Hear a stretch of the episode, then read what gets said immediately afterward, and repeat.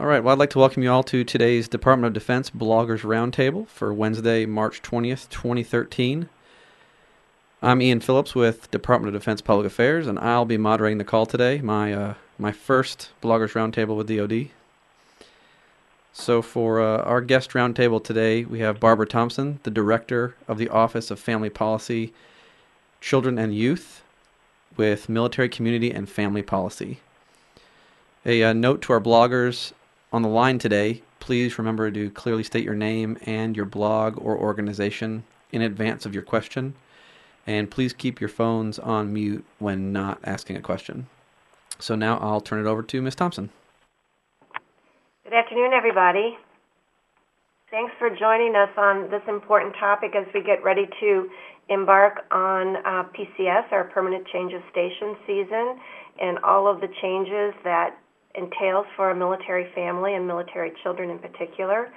Um, yesterday, I had the opportunity of meeting uh, a young adult who is now in the workforce but is a military child, and she shared that she had moved um, and attended 12 schools from K to grade 12.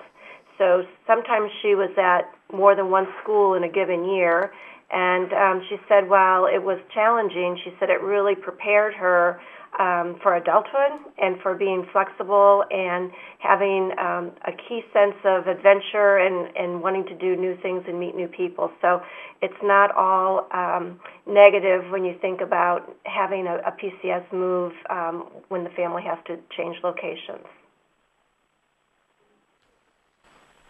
All right, so we'll take some questions now. Uh, we can start off with Terry. Yes, this is Terry Barnes. I write spouse calls for Stars and Stripes. And my question is about something that I've written about recently, and that is families with special needs children. And they face very specific challenges every time they move. Um, specifically, the issue of state waiting lists for some services that they need. Each time they move, they go to the bottom of the list for some state services that their children might need.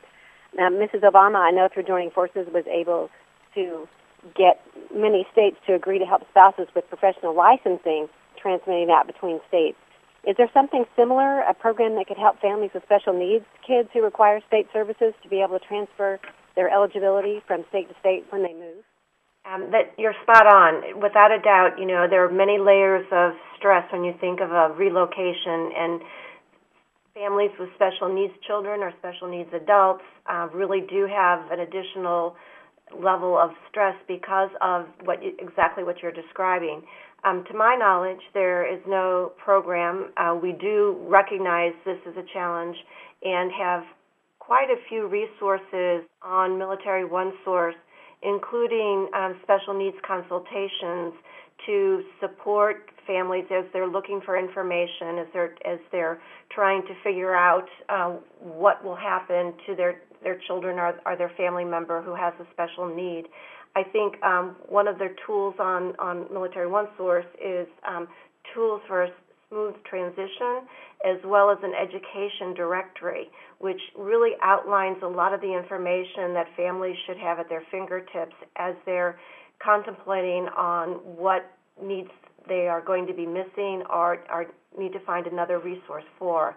Um, I do know that the Office of Special Needs is aware of this issue and has been in consultation with the military services. Um, but at this point, I don't think uh, the nut has been cracked, if you will, as as it has with with licensure or with the the interstate compact. Okay, thank you. Mm-hmm. Dan. Sorry, did you say Dan? Yeah. I apologize. Uh, this is Dan Kissinger uh, with MilitaryAvenue.com. And uh, I have to tell you, I was one of those military brats. I went, attended 13 schools by the time I graduated, including a high school in Iceland and D.C. Um, so I, I know the the struggle, but yet the fun. Um, if you had to pick uh, a resource that's most commonly requested by military families uh, when PCSing and their kids in mind, what is that resource that's most commonly used? Um, I would say one of the resources that families use the most as they're trying to organize their move, and I think it's a really important piece because the less stress that the the parents are are manifesting, it really shows that the children will have less stress. And so part of having less stress is organization. And Plan My Move, which is again another resource on Military home front, gives you the tool to set up a calendar tailored to your needs, whether you have children or not, whether you have pets or not, where you're going, and what it's going to take for you to have a smooth transition. I think that is one of the, the, the most commonly used tools, especially it's available 24 7 online. And, and it can be tailored to your individual needs, which I think is also an important piece. Um, I think one thing to remember with children is you have to think of their developmental um, stage. So whether they're an infant, a toddler, a preschooler, a school ager, or a teen or a tween, um, they're going to be looking at moves very differently. Also in um, conjunction with their temperament.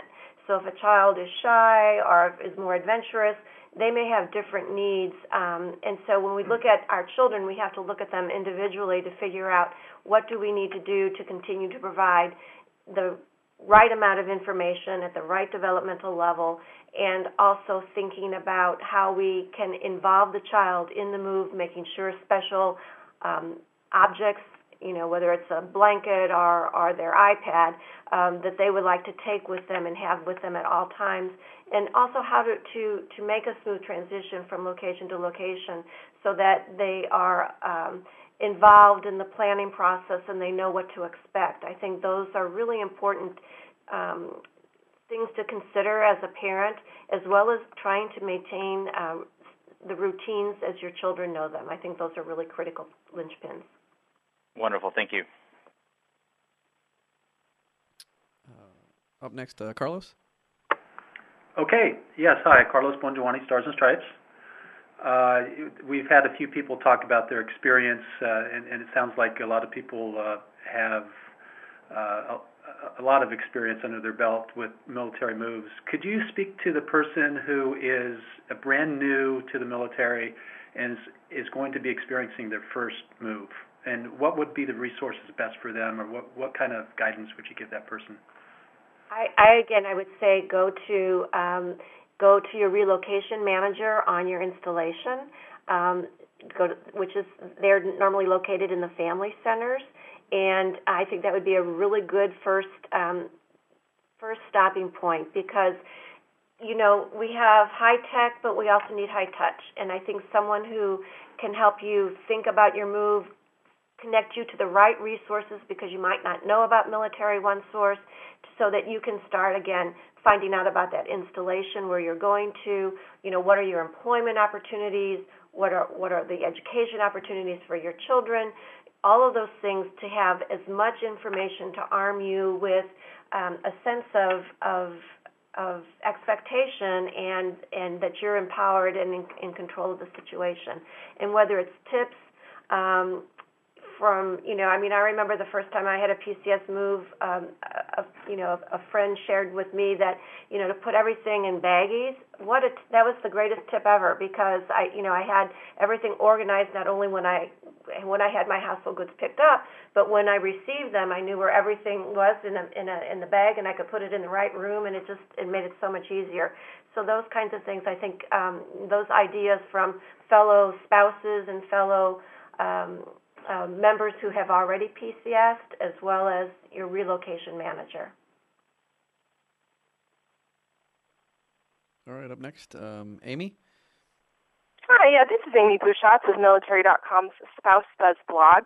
I was actually hoping you could tell me maybe the top two mistakes you see um, military families make when they head into a PCS. You know, those top two things that you aim as a um, facilitator and as um, somebody who's an expert in this to keep people from doing?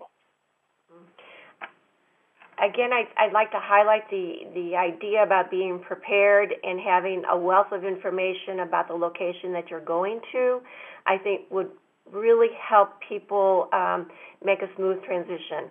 So, for example, if you know your family situation, you want to know exactly where you want to go house hunting so that you find the right school district, so that you find the right area which will reduce your commute, or those things that are important to you as a family eh, and as a military member. So I think being prepared and knowing what you're going to be walking into is really critical. And if you don't know, you can make some pretty expensive mistakes. So if you have to change apartments or you have to, you know, move because the school district doesn't meet the, your needs of your child, then you know you're you're really disrupting your family more than one time. So that would be number one.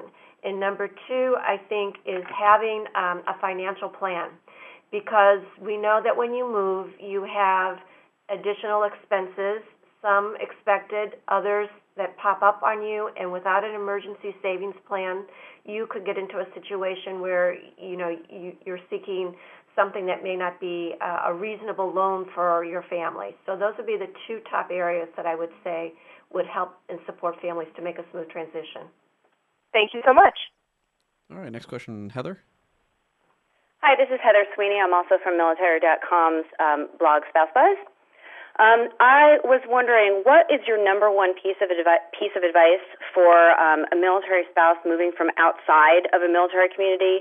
For instance, um, her husband just joined the military and they live far, far away from base, and they really don't know what they're walking into. Okay. Um, so you're saying that, if I can understand your question, that this military spouse really has not had any um, interface with the military family readiness system? Correct. Um, again, I would suggest um, that you know we know that the information doesn't always flow from the military spouse to the civilian spouse, um, and so I would say that it would be important um, to go to the installation and you know if you're shopping at the commissary or you know you're using some of the services like say at the hospital or where you get your ID card, that might be your first introduction to the um, the military that you know you ask where the family center is and you make an effort to go over and just introduce yourself and see the services that are available. Secondly, the more information that we can give to our new spouses about Military One Source, I think um, that would really help them, and they can look at the information in the privacy of their home and and search the you know the topics that are pertinent to them. Um, I would think that would be very important. All right, and Chris. Oh yeah, this is Chris Pape with Macho Spouse, and I'm about ready to start my fourth PCS, and it they just don't seem to get any easier, no matter how many resources are available. And I'm just curious, with all the money, stress, and resources that PCSs place on the DoD, especially now with sequestration, is there ever going to come a time when we don't PCS? I mean, is this going to be part of military life from here through eternity? Um, you know, that's a that's a question broader for for family policy, but I would think it is a part of the military life cycle. Now, whether um, and I know there is there are efforts to look at maybe expanding the time that you're located at an installation instead of moving every two to three years that you may be more more time allowed at that installation. Um, but I think just as we have a, a mobile military force, that there will be PCS moves. Thanks. Mm-hmm. All right, everybody. Well, thanks for calling in today. Um, as we wrap up, Ms. Thompson, do you have anything you'd uh, like to add at the end? Uh, no, I, I, I appreciate the interest in the topic, and again, if the more information we can arm our families with to to help them decide on you know how to make these PCS moves a little bit more more smooth and uh, without some of the interruptions, uh, the better they, that'll be. All right. Well, thank you again, Ms. Thompson, and to our blogger participants. Today's program will be available on dodlive.mil, where you'll be able to access the an audio recording of this event. This concludes today's event. So, thanks for calling in.